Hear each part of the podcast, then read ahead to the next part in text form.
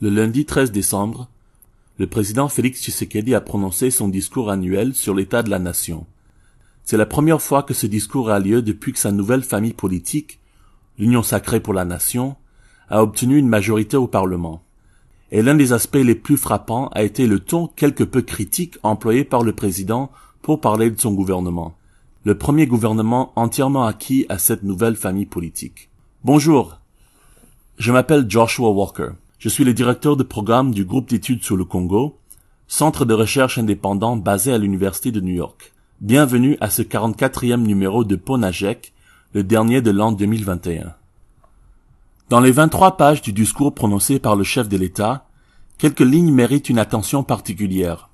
Il y qualifie les mesures prises par le gouvernement en faveur de la population, eau, électricité, soins de santé et transport, comme étant insuffisantes ce sont des initiatives qui, pour reprendre encore ces mots, souffrent d'un manque de coordination et d'une faiblesse de pilotage. Ces dysfonctionnements sont inacceptables. Et il continue. J'interpelle ainsi tous les intervenants pour régler sans délai les problèmes et de livrer ces ouvrages pour améliorer les conditions de vie de la population.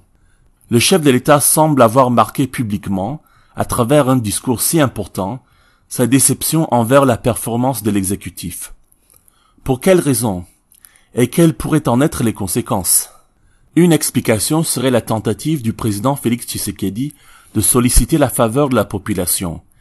Il se positionne comme un président qui s'exprime au nom de la population, comme pour exhorter ses troupes du gouvernement à mieux faire avant les prochaines échéances électorales en 2023. Mais ce faisant, il semble tenter de se dissocier personnellement du bilan de son propre gouvernement. Serait-ce donc une manière de se dédouaner d'un échec partiel dont il pourrait être accusé d'être en partie responsable, avec les élections en vue, cette hypothèse n'est pas à exclure. Le président pourrait avoir tout de même des difficultés à convaincre l'opinion. Il est par exemple resté silencieux sur la question de la perception de la très impopulaire taxe RAM, malgré les dénonciations des deux chambres du Parlement sur cette question lors de l'examen de la loi des finances 2022. Certes, sur le plan juridique, le président n'est pas politiquement responsable devant le Congrès. C'est plutôt le gouvernement, le Premier ministre, les vice-premiers ministres, ministres d'État et ministres sectoriels, qui est directement responsable devant les parlementaires, plus particulièrement les députés nationaux. Mais aux yeux de la population, est-ce le gouvernement qui porte à lui seul la responsabilité politique de l'amélioration des conditions sociales des Congolais? Tel ne semble pas être le cas dans la mesure où le Conseil des ministres, organe de décision du gouvernement, est convoqué et présidé par le président et seulement par le Premier ministre en cas de sa délégation. D'aucuns soufflent que les mots du président présagent notamment un remaniement proche du gouvernement. Ceci permettrait en théorie au président de faire deux choses.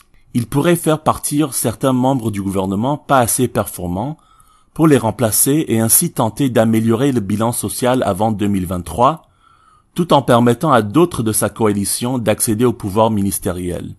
Mais la question brûlante serait de savoir qui il pourrait nommer comme prochain Premier ministre.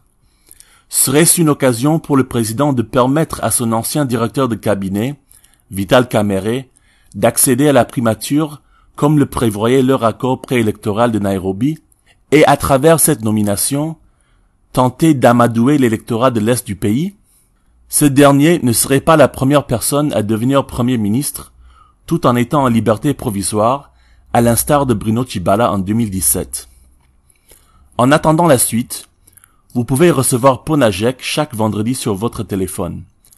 Rejoignez notre fil WhatsApp en envoyant GEC, G-E-C, au plus 243 894 110 542.